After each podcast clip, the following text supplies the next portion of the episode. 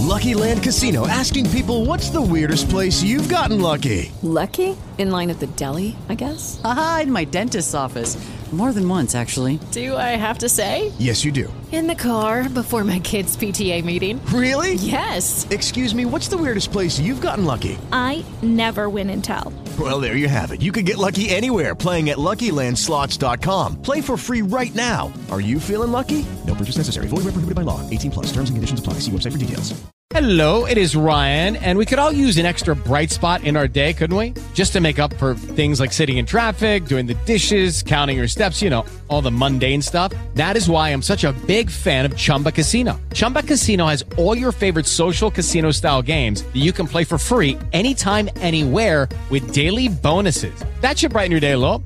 Actually, a lot. So sign up now at chumbacasino.com. That's chumbacasino.com. No purchase necessary. VGW Group. Void were prohibited by law. See terms and conditions. 18 plus. Un cucchiaio di super crema.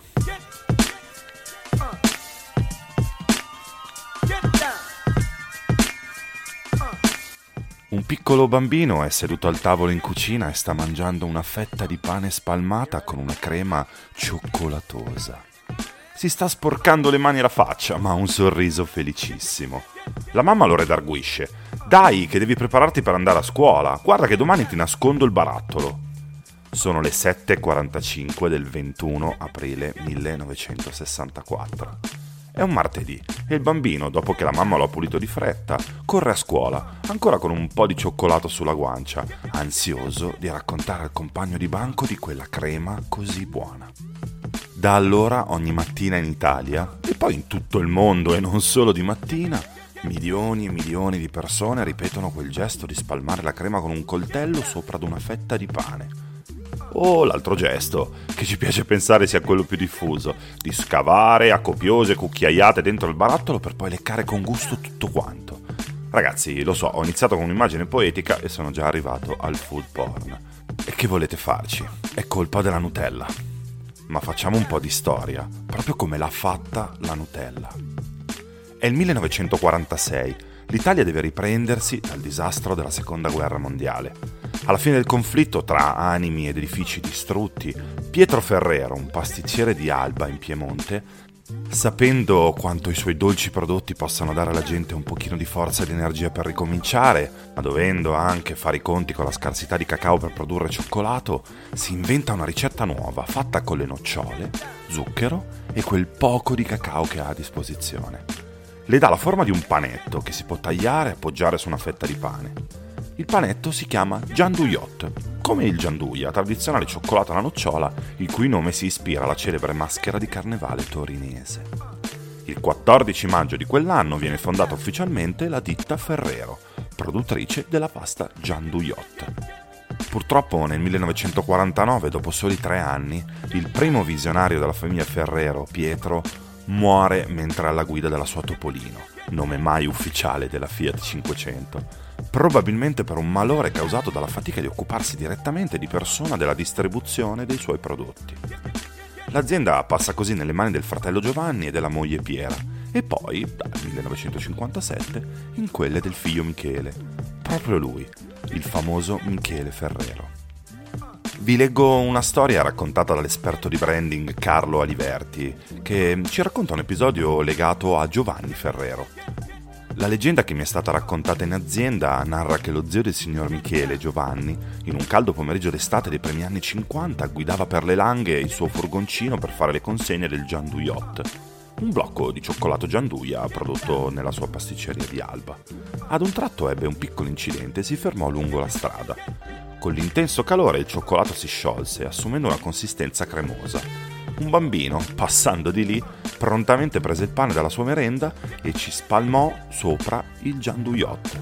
Giovanni lo vide, lo imitò e ne rimase così colpito che decise di creare un nuovo prodotto, sempre al gianduia, ma più cremoso. Beh, storia vera? Chissà. Siamo comunque nel 1951 e per l'azienda della famiglia Ferrero cambia tutto si apre la strada alla nascita di una vera e propria leggenda ispirata da questo episodio. La pasta Gianduiot si evolve in una crema spalmabile, molto più funzionale e più vendibile al pubblico. Nasce ufficialmente la Super Crema Ferrero. La campagna pubblicitaria, di cui vi linko in descrizione la bellissima immagine con le massaie in grembiule con la borsa della spesa, recita così. Alle massaie intelligenti. La super crema. È un prodotto squisito, genuino, di elevato valore energetico. Sviluppa infatti ben 5100 calorie. La supercrema Ferrero è uno degli alimenti più economici esistenti sul mercato perché tenuto conto del valore commerciale del recipiente di vetro, un chilogrammo di squisito e sano alimento costa in realtà poco più di 500 lire. La massaia intelligente che sa spendere bene il suo denaro acquista sempre soltanto supercrema Ferrero diffidate dalle imitazioni che non vi danno garanzia di un prodotto perfetto. Ok, oggi un messaggio così forse non passerebbe, ma che tuffo nell'immaginario classico degli anni 50 che abbiamo appena fatto. Michele Ferrero negli anni in realtà non l'ha mai nascosto, eh, il suo target era proprio la figura della massaia, da lui chiamata la Valeria. Beh, parlando di super crema, questo prodotto tiene compagnia alle famiglie italiane per 13 anni, finché Michele, ormai a capo della baracca, decide di portare la super crema all'estero.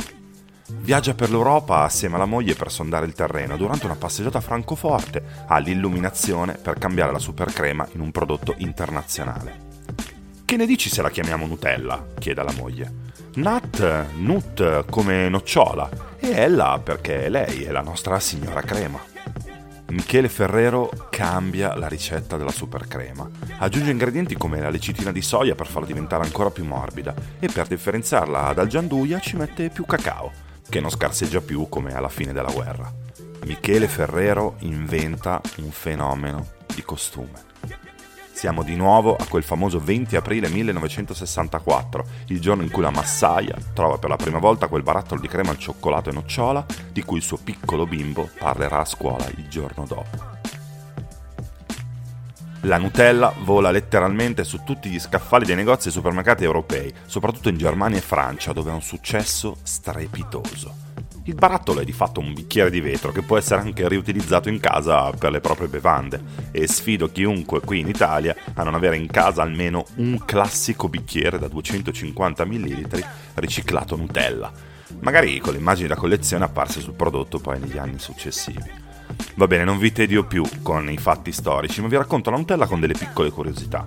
Nel 1995 la parola Nutella entra ufficialmente nel dizionario italiano Devoto Oli dallo stabilimento principale di Alba, comune dal quale la famiglia Ferrero non si è mai spostata, escono ogni giorno 550.000 vasetti di Nutella. Ovviamente parliamo del sito produttivo dolciario più grande d'Europa. Altra curiosità, la Ferrero acquista un quarto della produzione mondiale di nocciole. E i francesi mangiano in media un chilo di Nutella all'anno, seguiti da noi italiani e tedeschi con 900 grammi. Il 5 febbraio 2007 una blogger americana dal nome italiano Sara Rosso si è inventata il Nutella Day e nel 2015 è anche riuscita a trasferire i diritti dell'evento alla stessa Ferrero. Credo che questa tizia si è fatta anche due soldi con questa cosa. Ultima curiosità, in tutti gli stabilimenti Ferrero, ce ne sono 11 al mondo, c'è una statua della Madonna di Lourdes, alla quale la famiglia è molto devota. Ok, non posso non citare un paio di controversie sulla Nutella. La prima è quella sul colore più chiaro del prodotto negli anni, presunta conseguenza della riduzione dei costi e della quantità di cacao. La Ferrero ha sempre spiegato di aver semplicemente solo aumentato la quantità di zucchero e latte in polvere della ricetta per addolcire il prodotto senza diminuire il cacao. Però in Francia molti consumatori sono così arrabbiati che sono addirittura stati fatti dei comunicati ufficiali dall'azienda per rassicurarli. La seconda controversia, e immagino ve l'aspettiate, riguarda l'olio di palma, l'ingrediente insomma abbastanza importante della ricetta di Nutella, che tra possibili problemi alla salute e danni all'ambiente a causa della sua selvaggia, deforestante produzione, ha creato non pochi grattacapi alla Ferrero. L'azienda ha comunque aderito a diverse iniziative, vedi Nutella salva la foresta, per sviluppare sistemi per controllarne la produzione e renderla un po' più sostenibile. Invece per me, dopo tutto questo gran parlare di Nutella, è diventato insostenibile resistere. Vado a farmi 4-5 cucchiaiate direttamente dal barattolo, quello grande che ho nascosto in fondo alla dispensa, così magari copro un po' dei 900 grammi annuali che dovrei consumare da italiano medio. Siamo alla conclusione e con una certa commozione chiudo questo dolcissimo episodio di Storie di Food Business augurandovi buone feste e vi ringrazio ufficialmente, e non siete pochi, devo dire, per avermi seguito durante questa primissima stagione del podcast. Vi lascio per un po' di giorni e vi do appuntamento direttamente alla seconda stagione nel 2023. A presto! Momento Marchetta. Se ti è piaciuto questo episodio, qualunque sia la piattaforma su cui ti trovi, iscriviti al podcast e lascia una recensione. Mi darai una mano per continuare a produrre contenuti. Ciao!